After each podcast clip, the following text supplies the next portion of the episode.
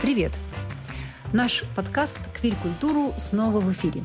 На связи Гуля Султанова, одна из организаторок Укубока. На самом деле, разговор, который вы услышите, уже давно напрашивался в наш подкаст. Конечно, как же еще кверить культуру, если не через литературу? Ведь печатное слово и литература – наше все, если, конечно, верить классикам. И тут все на самом деле неплохо. На мой взгляд, за последние пять, а может быть даже 10 лет на русском языке появилось столько же квир-книг, сколько было издано за последние сто лет. Это мое личное впечатление, ничем не подтвержденное никакими исследованиями. Просто вот такое именно сложилось ощущение. Потому что издательства первопроходцы, например, Колонна Publications, да, они начинали еще в 80-е годы издавать квир-литературу, но их тиражи были ориентированы все же на узкий круг интеллектуалов – и прорыв в издании квир-книг произошел благодаря тем издательствам, которые сразу же ориентировались на подростков, молодых взрослых, young adult, или на так называемое новое поколение читателей, которое сложилось в России в десятые годы и стало, скажем так, потребителем книжного бума в России. Ну и к таким квирным издательствам относится, например, Popcorn Books. Я уверена, что вы хорошо знаете это издательство. Но лично мое самое любимое квирное издательство, сразу же в этом признаюсь, это No Kidding Press. No Kidding издает переводную квир-феминистскую литературу. Впрочем, последние годы появились и книги русскоязычных авторок и авторов. Я пообщалась с одной из издательниц No Kidding, Сашей Шадриной. И надеюсь, наш разговор будет вам интересен. Привет, привет. А, я очень рада, а, что ты согласилась э, поучаствовать в нашем подкасте «Квир-культуру». Я тоже очень рада. Для меня это большая честь. Спасибо большое. А, я сама с большим удовольствием читаю книги, которые издает No Kidding. Вот. И э, для меня, в принципе, вот появление вашего издательства было самой лично очень таким большим сюрпризом, и с каждым годом я убеждалась в том, что выбор книг становится все как-то еще интереснее и интереснее. Для меня очень много вещей стали абсолютно какими-то открытиями. И я думаю, что для многих людей, кто слушает наш подкаст, тоже. Может быть, начнем с самых азов, как бы вот как, э, как все начиналось, как ты или ты с кем-то основали это издательство, какая была концепция, какая идея? А, да, мы основали издательство в конце 2017 года вместе с моей э, кофаундеркой Светой Лукьяновой. Э, в конце 2017 года мы зарегистрировали компанию, чтобы купить первые права. А с идеей издательства я ходила очень давно, э, с, наверное, 2013 года. Ну, то есть не очень давно, но за несколько лет до этого. И это никак не могло реализоваться, потому что у меня не было не то, что даже какого-то опыта в этой среде, а скорее не было возможностей, в том числе финансовых. И потом я жила тогда в городе Казань, а потом я переехала в Москву, и мы со Светой стали делать проект феминистский «Write Like a Girl», это комьюнити пишущих женщин э, со звездочкой и курсы писательские, которые мы э, позаимствовали в Великобритании. Вот. Это меня как-то погрузило на постоянной основе э, в мир литературы, в том числе феминистской, Хотя э, этому, конечно, предшествовала такая волна увлечения моего, что я открыла какой-то пласт литературы, который мне не был доступен и который не был переведен на русский язык. И это меня очень захватило. Вот. И мы стали заниматься Like a Girl, э, и потом э, я не оставляла идею создать издательство, и потом подвернулась возможность, я нашла деньги на его создание, и тогда я поняла, что нужно, в общем, либо сейчас, либо никогда. И так все случилось. Круто. А, скажи, пожалуйста, а вот были ли у вас какие-то, может быть, примеры перед глазами вот именно такого фем-квирного издательства? Или вы как бы сами все это придумали и просто увидели, что, например, нет такой ниши совершенно в России? Как это произошло? А, ну, несмотря на то, что я э, в юности работала в консалтинге и была как-то более... М, до того, как я стала работать в издательской сфере, в культуре, в НКО, а, я работала в среде очень ориентированной на бизнес, а, на крупный бизнес особенно, на технологический. И у меня, конечно, был образ э, мысли, что ли, такой майндсет. Я думаю немножко как э, человек из бизнеса. Однако, когда я стала этим заниматься, ну, ни в коем случае я не думала о том, что нужно занять какую-то рыночную нишу или как здорово было бы коммерциализировать квир там, или феминизм. А, и этим, кстати, потом стали заниматься буквально в течение нескольких лет большие издательства, монополисты. Потому что тогда был подъем некоторый, и в издательской сфере книги э, часто издательствами, особенно крупными, они, права на них покупаются на международных книжных ярмарках. И все издатели там из России, я говорю прежде всего про коммерческие издательства большие, потому что независимое другое дело. Ну так вот, и эти издательства большие поехали во Франкфурт, им там в каталогах показывали книги про вдохновляющих женщин или я не знаю, что еще, ну какие-то эссе феминистские, и они все это стали грести, потому что было, они чувствовали, что в этом есть будущее коммерческое. И мы к этому подходили не так, это просто то, что мы читали, то, что мы любили. И для меня, конечно, я тогда открыла потом через книги, которые я издавала «Феминизм», а, и мне захотелось их издать, но как-то вытекало, что ли, из тех книг, о которых мы говорили. И я как раз старалась э, не позиционировать издательство как феминистское, потому что мне не, не совсем нравилась вот эта позиция, да, там, главного, в кавычках, феминистского издательства, э, когда феминистское книгоиздание подразумевает очень много низовых инициатив, э, каких-то серий в других независимых издательствах. Мне казалось, что это очень иерархично и неверно, учитывая, что мы этого не хотим. Вот. А, и с, с Квир случилось то же самое, что просто мне нравились эти книги. А, первая книга, которая потом в итоге была нами издана в первом сезоне подписки, это была книга «Инферно» Эллен Майлз. Я не знаю, ты читала или нет. Да, да, я ее читала. Очень классно. Да, да и э, это просто квир-письмо для меня тогда было самым крутым письмом. И не хотела Э, заниматься как таковой репрезентацией э, квир, квира, да, я, мне просто казалось, что это самое прорывное письмо mm-hmm. с точки зрения стиля, языка и там формы, и в этом вообще было больше всего жизни. Поэтому вот, это не, было, не была какая-то стратегия бизнесовая, это была просто любовь к, к этой литературе. Здорово. Но мне кажется, э, классно, когда любовь как-то накладывается на знания, на какой-то уже опыт в определенной области. И, может быть, как бы, получается, сами того не желая, вы как бы стали открывать двери для, ну, как бы феминистской литературы, для квир-литературы уже большим издательством, что, как мне кажется, ну, очень круто. И, в общем, это тоже какая-то определенная активистская цель. Да, потому что ну, мы же хотим э, вот эти, все вот эти идеи, чтобы они пошли в мейнстрим, мы же хотим, чтобы книги квир-феминистские можно было купить везде, в разных, чтобы большинство издательств старалось да, включать именно такие книги в свои линейки. Мне кажется, это очень здорово удалось вам. Ну да, кстати, возвращаясь к твоему вопросу про вдохновение, феминистские издательства, там, например, в англоязычной среде, а тогда я могла только как пример э, взять эти издательства, потому что кроме английского языка я ни один не знала, это все-таки очень западоцентричный да, взгляд на вещи, но тем не менее э, феминистские издательства существовали, начиная... Ну, нет, понятно, у суфражисток были свои э, издательства, которые выполняли некоторую политическую, ну, прямого действия функцию, но потом во время второй э, волны феминизма были основаны такие издательства, американское издательство The Feminist Press, которое существует до сих пор. Это издательство, по-моему, университетское, но м, существующее коммерческое. И издательство Вирага британское, которое э, было потом продано крупному издательству, которое пошло вот по пути коммерциализации, но при этом сохранив свою вот эту кураторскую линию. Mm-hmm. То есть это была было издательство, которое состояло целиком из женщин, основанное женщинами, а, которые пошли к мужчинам и взяли у них деньги. Ну, из соображения, что у них больше денег все равно, пытаемся обмануть.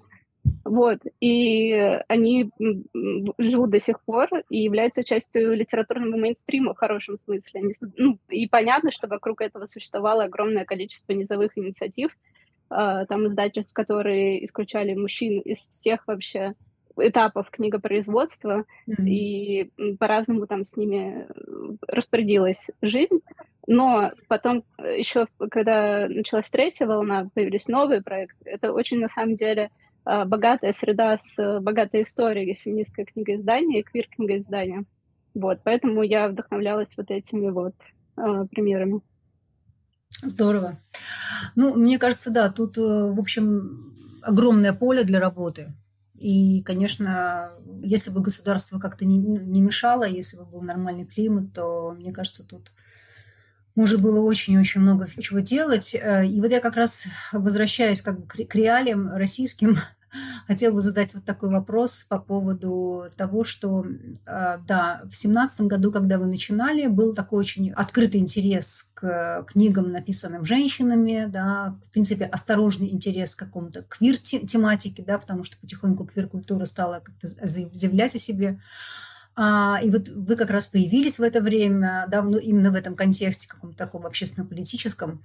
А, вот прошло уже шесть лет с того момента. Могла бы ты, может быть, как-то характеризовать вот развитие вашего издательства вот именно с точки зрения какого-то восприятия коллегами по цеху, там, издательствами, восприятия, может быть, аудитории и реакции властей? Э, вот на ваш, на ваш успех, на ваше развитие. Если она вообще была, может быть, в начале, может быть, вообще не было. Ну вот как, как это все было, как, как все развивалось, очень интересно. Я думаю, что многие книжники скажут, что до недавних пор э, книгоиздание оставалось такой маргинальной историей, которая не интересовала никаким образом государство, потому что тиражи мизерные, чтобы осуществлять некоторую цензуру, нужно книгу открыть и прочитать. И влияние книгоиздания на умы населения нет, в отличие от там, какого-нибудь интернета, не знаю, даже стендапа, возможно. Тут, Тут я поспорю. Сериалов. Ну, ну возможно, власти так думали. Ну, на них, видимо, это не влияло. Ну, мы тоже, мы тоже надеялись на это, потому что было ощущение своей невидимости э, в какой-то момент до этого ощущения невидимости на самом старте, э, я это вспоминаю как очень невинное время, знаешь, возвращаясь обратно. Я такая, о боже, ну, это э, для меня это вообще было какое-то событие с точки зрения личной, смена траектории жизни. Я начала делать то, чем я горела, и для меня это был просто праздник. И, и, и я чувствовала себя как-то укрытой, что ли, невидимой. Это было так здорово. И вот, потом, значит, когда реакция пошла более сильная стороны государства, э, все утешали себя тем, что книги никому не интересны. Но потом это, видимо, связано было с прорывом книги «Лето в пионерском галстуке», а также с э, э, событиями 24 февраля, когда реакция развернулась на полную мощь, и этого, конечно, нельзя было предполагать, предвидеть из 2017 года. Хотя В основном, конечно, мне мои друзья все сказали, конечно, можно было. вот. Но я еще раз повторюсь, что для меня это было ну, может быть, это обо мне что-то говорит, какое-то время возможности, да, и с одной стороны, это не лучшее время, да, чтобы запускать издательство, с другой стороны, может быть, было единственное время, когда можно было запустить издательство. Вот, а с точки зрения э, аудитории, э, нас очень сильно поддержали на запуске, несмотря на то, что мы как бы не были, в принципе, известны. Там как-то у нас не было супермедийности никакой. И в день запуска мы запускались сразу с э, предложением подписаться на наши невышедшие книги. И, по-моему, там, когда мы сразу заработали 100 тысяч рублей, э, для меня это было что-то, понимаешь? Это, как бы, что пришли какие-то люди, которые нас не знают и готовы это поддержать. И да, это было очень радостно. И потом, ну, я только хорошее могу сказать про, про реакцию аудитории.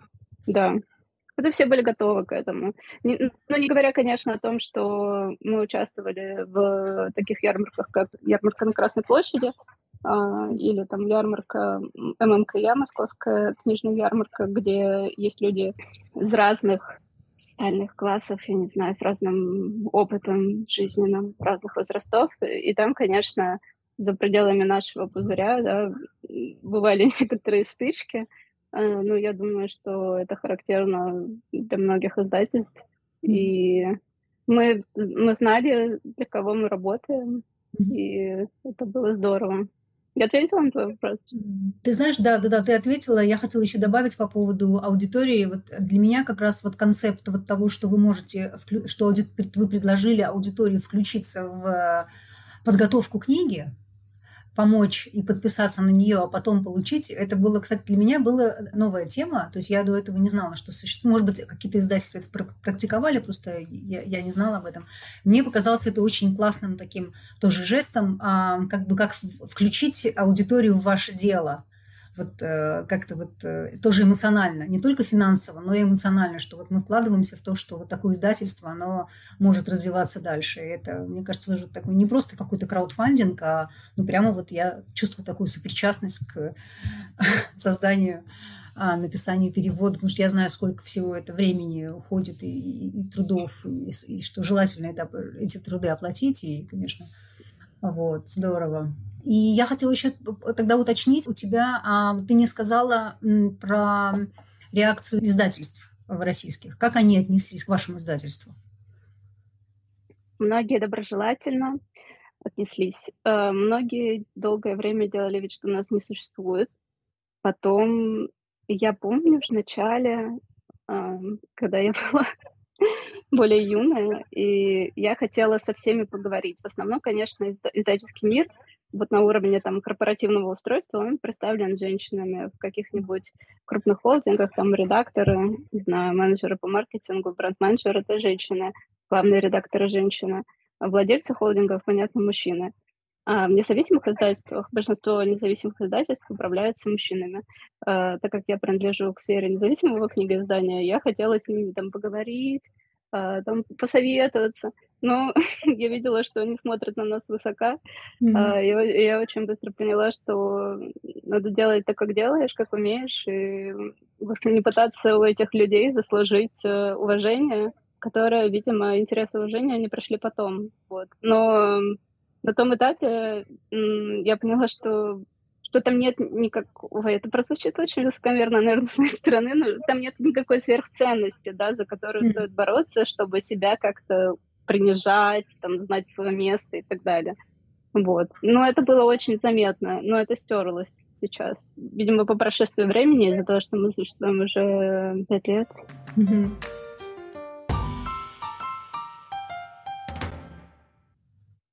если говорить тоже о развитии вашего издательства, может быть, ты могла бы назвать несколько книг, которые, может быть, вот, на, на твой взгляд, стали какими-то поворотными, которые, там, не знаю, принесли максимальное количество читателей, или которые там как-то получили сумасшедший резонанс в СМИ, или которые просто получили много положительных откликов от аудитории. Вот какие это книги а, и чем они, может быть, лично для тебя важны с точки зрения развития издательства? Да, но на самом деле это довольно такие книги доступные. Да? У нас очень много текстов, которые называют непроницаемыми или которые кажутся, возможно, со стороны непроницаемыми, которым страшновато подступиться, хотя, опять-таки, э, за рубежом они издаются не в академических издательствах, а в, в издательствах широкого профиля.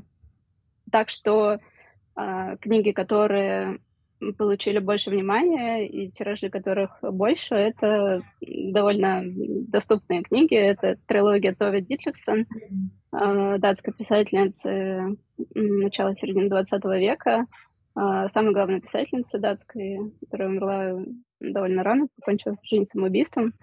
А, это ее автобиографическая повесть, которая всем полюбилась за этот поэтичный язык э, за какое-то ощущение родства с женским опытом, независимо от времени. Также это книги Лив Стрёмквист, комиксы. Особенно книга «Расцветает самая красная из роз» э, попала как-то в струю. А, Лив Стрёмквист, она интересна тем, что она берет критическую теорию, миксует ее с поп-культурой, и рассматривают какую-то тему со своих позиций, в том числе феминистских и антикапиталистических. И да, ее книга «Расцветает самый красный роз», э, которая посвящена любви в эпоху нашего позднего капитализма. А, она как-то тронула а, совершенно разных читателей, а, потому что это какой-то универсальный опыт ускользающей любви, что ли, когда мы не, не можем за нее ухватиться сегодня. Она вроде как существует в нашем воображении, э, но в реальности мы сталкиваемся с тем, что она ранит или не длится, или с тем, что партнерку очень сложно найти и так далее и тому подобное.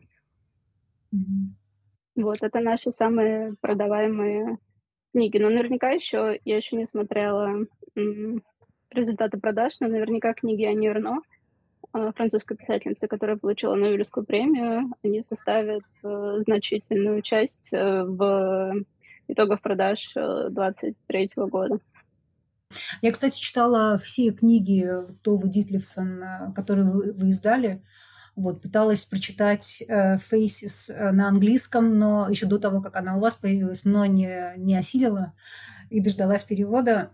вот, и да, я тоже, ну вот комиксы э, Стрёмковиц тоже мне обухом по голове ударили. Ого. Да, да, да. И Ани Эрно, да, это тоже мощные впечатления, мощные переживания. А, и то, тоже вы, собственно, открыли для меня эту писательницу. Тоже спасибо вам большое за это. Здорово, я очень рада. А вот сейчас, может быть, расскажешь немножко про седьмой сезон, а, который курирует Оксана Васякина?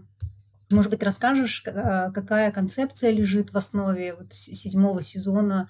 Интересно было бы узнать, что сейчас выходит. Так, у нас э, открыт седьмой сезон э, подписки, но это, как всегда, переводные книги, а с Оксаной мы делаем специальные э, сезоны имени Оксаны Васякиной. А, мы надеемся. Отличное название. Ну, он официально так не называется, но да, я... У нас есть телеграм-чат серии меня Оксана Васякиной. А, и Оксана пришла к нам с этим, а, с некоторыми рукописями, потому что Оксана много преподает, и через нее проходит большое количество пишущих людей.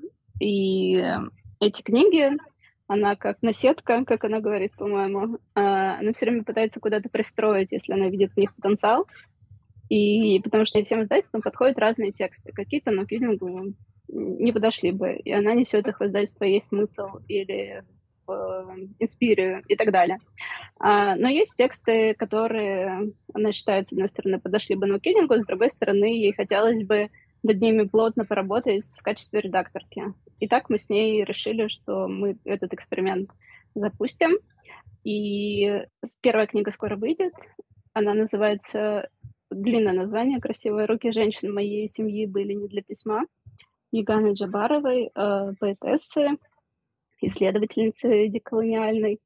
Э, и это книга прозы, э, которая очень интересно устроена это автофикшн книга, она рассказывает о девушке, выросшей в азербайджанской семье в России и имеющей вот этот пограничный опыт, да, не принадлежности здесь и не принадлежности там.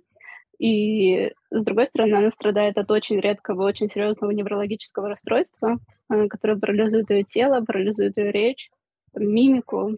И лечение, которое предстоит пройти, оно очень редкое, очень дорогое, очень инвазивное. И это переплетено. Эти два слоя, они сталкиваются в этой книге. А, и э, книга устроена как такое, как э, построение карты а, женского тела. Она рассматривает там, брови, губы, знаю, волосы а, и так далее через призму своей, своей болезни и через призму отношение к этому в своей культуре. Это очень классный текст. Вот. И, и затем сейчас у Оксаны в литературе книга Алиса Сипян «Птица». А у Алисы Алиса армянского происхождения, она рассказывает о, об этой культуре. И, и то есть эти тексты объединяет обращение к теме внутренней колонизации, обращение к теме вот этой пограничности, а, опять-таки идентичности и поиски себя. Ну, это для книг Нокидинга во многом характерно, про поиск идентичности. Но эти книги, они как будто очень своевременные про, про то, как нам понять себя.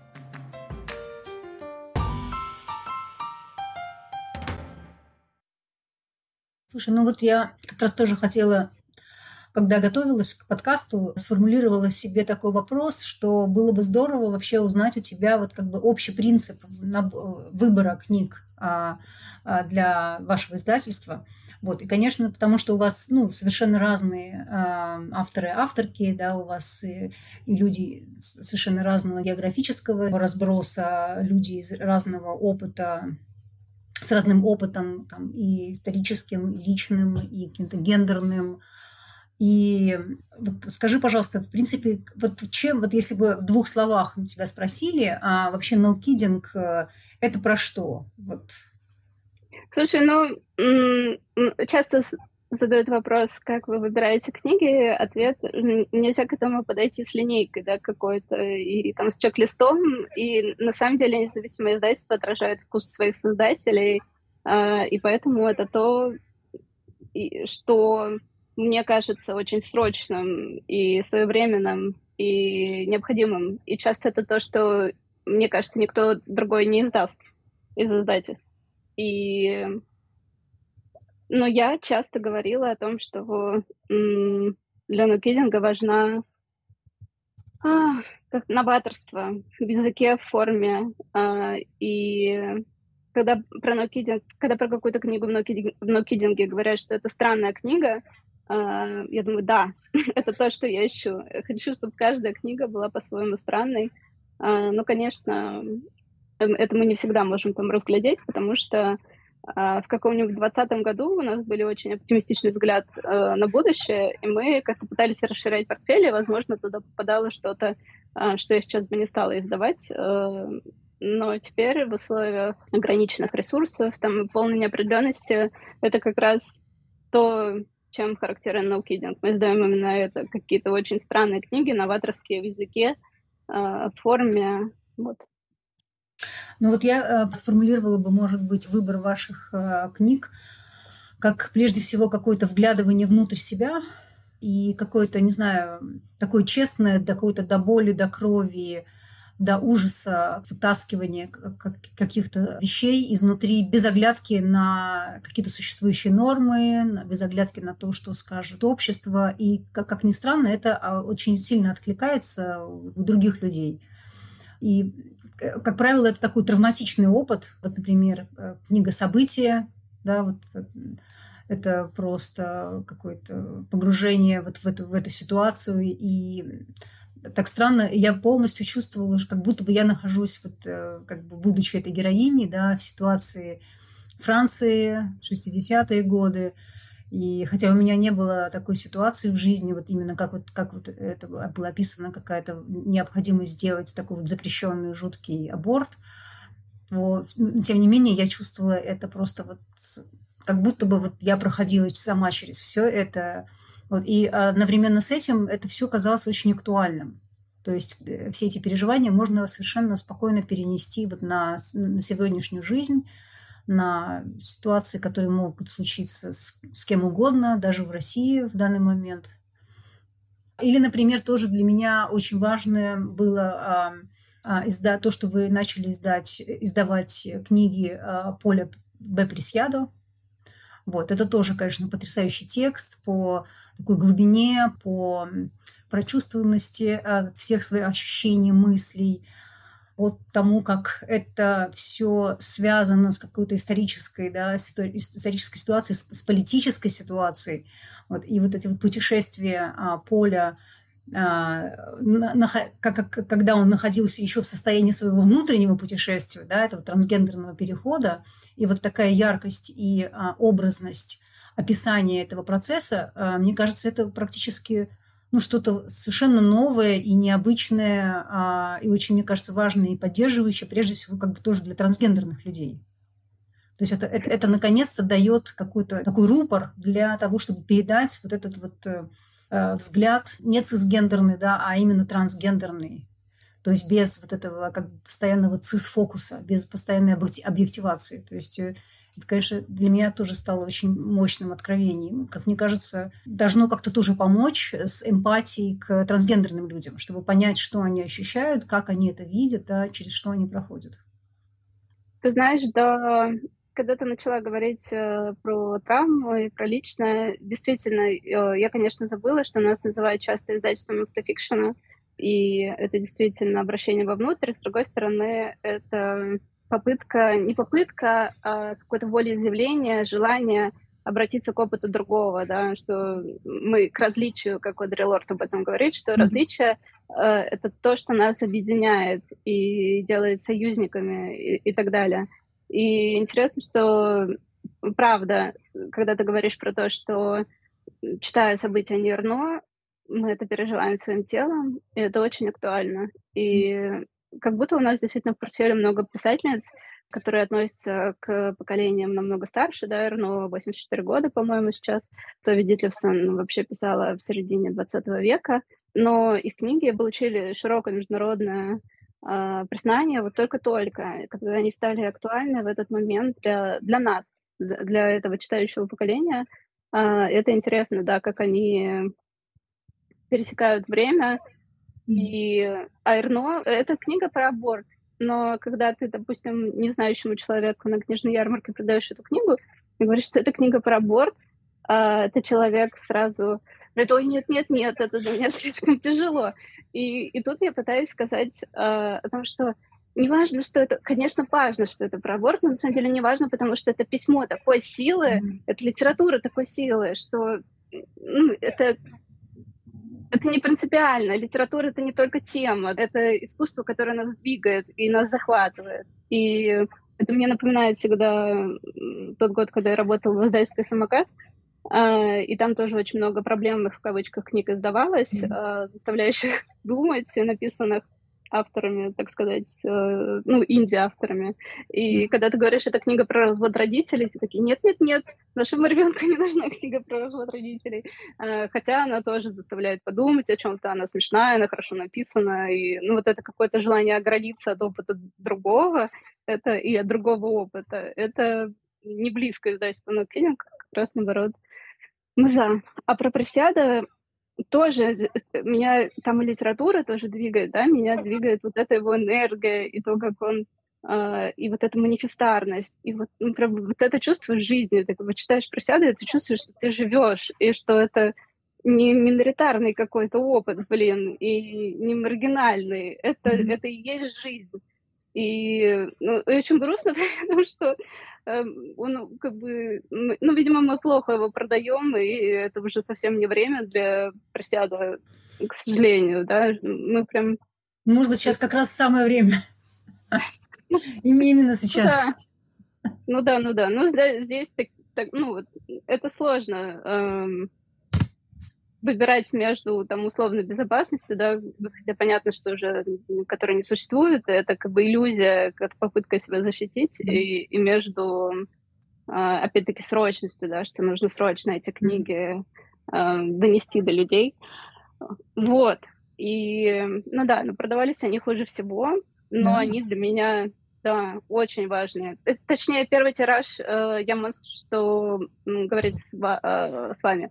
Mm-hmm. Мы продали быстро, напечатали второй на радостях, и вот он очень медленно э, лежит на складе практически мертвым грузом, а квартиру на Уране я обожаю, и mm-hmm. я стараюсь включать во все подборки, но тоже как-то как-то не очень идет. В общем, я пользуюсь случаем и рекламирую эти две совершенно потрясающие книги. Это просто жемчужины. Вот. Если вы откроете эти книги, и, может быть, э, покажется, там, скажем, вот э, «Квартира на Уране», может быть, первые там страниц 5-6 были немножко сложноватыми ну, лично для меня, то есть это был какой-то немножко сложный вход, вот, но потом а, уже не оторваться. И каждая глава – это какая-то отдельная часть иллюстрации жизни писателя, героя который путешествует как бы по миру, путешествует по своим жизненным событиям в прошлом, сейчас, рассказывает про свою любовь. И, конечно, вот эти вот э, любовные сцены, они совершенно новаторские, да? Да. Вот так, так, такого, такого вообще нигде не встретишь. Вот, это потрясающе удивительно. Так что все, всем очень горячо рекомендую писателя Поля Б. Пресьяда, тем более, что, а, насколько я знаю, он еще в Берлине представил свой фильм в этом году на Берлинале. Я ходила на премьеру в Париже. Да, О. это фильм э, пересказ свободно, ну, интерпретация даже не пересказ фильма Орландо mm-hmm. Поля а. Ему продюсерская компания его позвала и предложила ему сделать фильм про него. И он такой, да никто звать меня никак, значит, кокетничает. А, ну, потом они сказали, ну, сделай хоть какой-нибудь фильм. Он такой, я хочу, значит, сделать Орландо Вирджиния Вулф. И там задействован большой каст э, трансактеров, э, в том числе подростков, и они все были на премьере, Поль был на премьере, и был битком зал на 300 человек, абсолютно разных людей, разных возрастов, разных гендерных идентичностей. И это было прям ощущение праздника. И, и ну, для меня это странно, знаешь, это как голограмма какая-то. И вообще это очень странное э, для меня ощущение, что типа, что нет ментов, там нет как-то э, что-то здесь не так, знаешь, во всем этом. Что почему, почему так тихо? Почему так тихо? Почему нам никто не мешает? Почему никто не минирует? Не приходит да. с проверками? Ну, интересно, что потом, когда пришли к вопросам аудитории, первый вопрос задавала бабуля, а, которая сказала, как вам пришло в голову сделать фильм об этой проблеме? И все такие, о господи, мы тут только что два часа говорили о том, что это не проблема. Так что везде, бывает. Да. Нет, ну главное, что есть дискуссии, главное, что мы можем говорить друг с другом. Мне кажется, а что бабуля спросила, в принципе, полное право имеет. Зато она была там, да. Зато она была там, да, она задала вопросы, может быть, она что-то там для себя узнала и потом расскажет, и это тоже процесс. В общем, э, всячески рекомендую эти книги. Поля Б.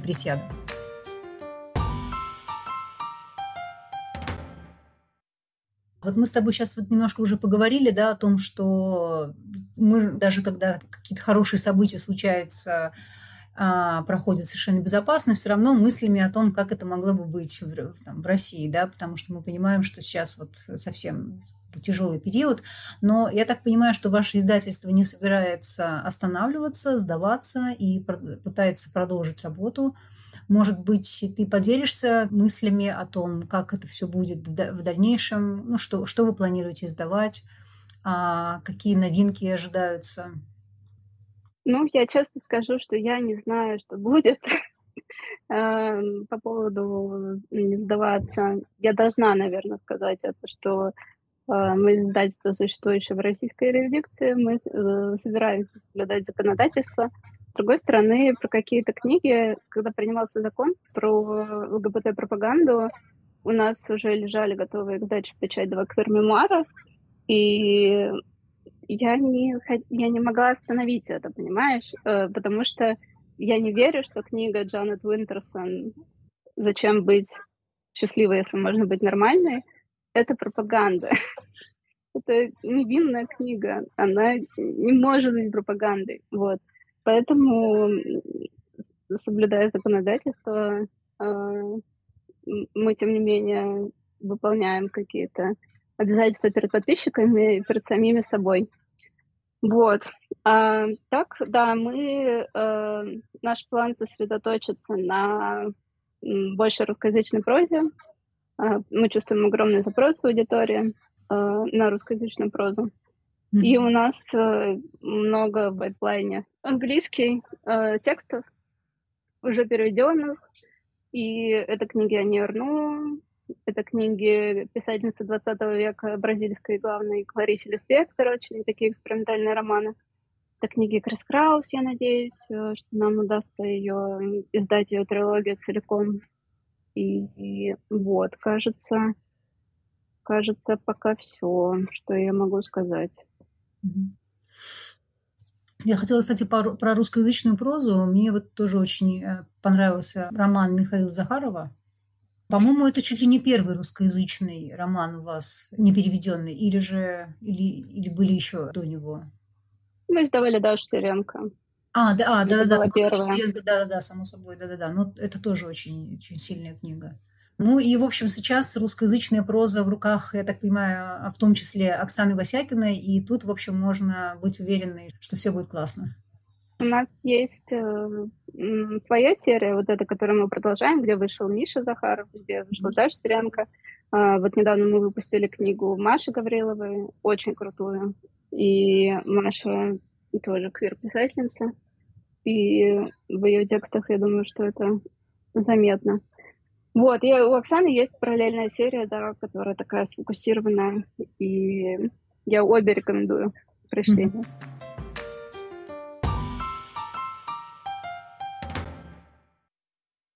Последний мой такой вопрос, более такой э, простой технический. То есть если, например, э, люди, э, то есть людям в России самый, самое простое – это заказывать у вас на сайте, я так понимаю, да? Чтобы не ходить по магазинам, не, не прорываться через эти пленки, в которые книги упакованы. Самое простое – обратиться непосредственно к вам. Наверное, это самый дешевый способ, нет? Я правильно понимаю? По-разному бывает. Э, есть еще маркетплейсы Озон и, простите, Wildberries, да, несмотря на ужасные условия работы. И там э, для нас это остается большим каналом и позволяет нам поддерживать независимость от книжных магазинов, которые нам нифига не платят деньги. Mm. вот. А эти платформы, они автоматически тебе начисляют деньги, что позволяет нам существовать. И, ну, Озон, он ос- особенно хорош для нас и удобный, потому что вы можете заказать доставку там, в пункт выдачи у себя дома и забрать. На нашем сайте тоже удобная доставка, там пункты выдачи разные, Боксбери, СДЭК и, и так далее. И это вообще деньги, которые идут нам напрямую, без удержания каких-либо комиссий со стороны площадок, магазинов и так далее. Ага, отлично. А если, например, а, ваши читатели за рубежом, за пределами России, я так понимаю, что сейчас тоже таких людей много, как лучше заказать книгу? Сейчас открываются магазины в разных э, центрах, э, как русскоязычная миграция, и магазины в Стамбуле, там, в Тбилиси, в Ереване только что открылся. И наши mm. книги туда постепенно попадают. И есть э, у нас в Инстаграме no.kidding.press в Инстаграме э, наш юзернейм. Э, там мы в сторис закрепили публикации. Мы про каждый книжный магазин делаем пост, и там можно посмотреть. В Риге, опять-таки, очень много наших книг. А еще у нас на сайте также можно оформлять международную доставку, и если зайти в наш магазин, там сверху висит большой баннер, как оформить доставку за рубеж. Вот. И мы надеемся, что мы постепенно сейчас выстраиваем отношения с дистрибьютором э, немецким, который наши книги сделает доступными в Берлине, там, в Париже и на Амазоне, и везде-везде. Ну что ж, э, я думаю, что все услышали, что это очень стоящие книги. Обязательно покупайте, поддерживайте издательство «Науки День Пресс», делайте для себя литературные открытия, а, получите массу, массу впечатлений, удовольствия, развивайтесь. И спасибо большое, Саша, и всем твоим соратницам, а, своим коллежанкам и коллегам в этом деле прекрасном, которое вы развиваете. Вот. Надеюсь, что ноукидинг э, будет и дальше жить и работать, и даже процветать. Юля, спасибо тебе за точные слова, искренние про наши книги и за очень интересные вопросы. Спасибо большое. И э, счастливо, успехов, удачи и всем слушателям всего хорошего. Пока-пока. Пока. -пока. Пока.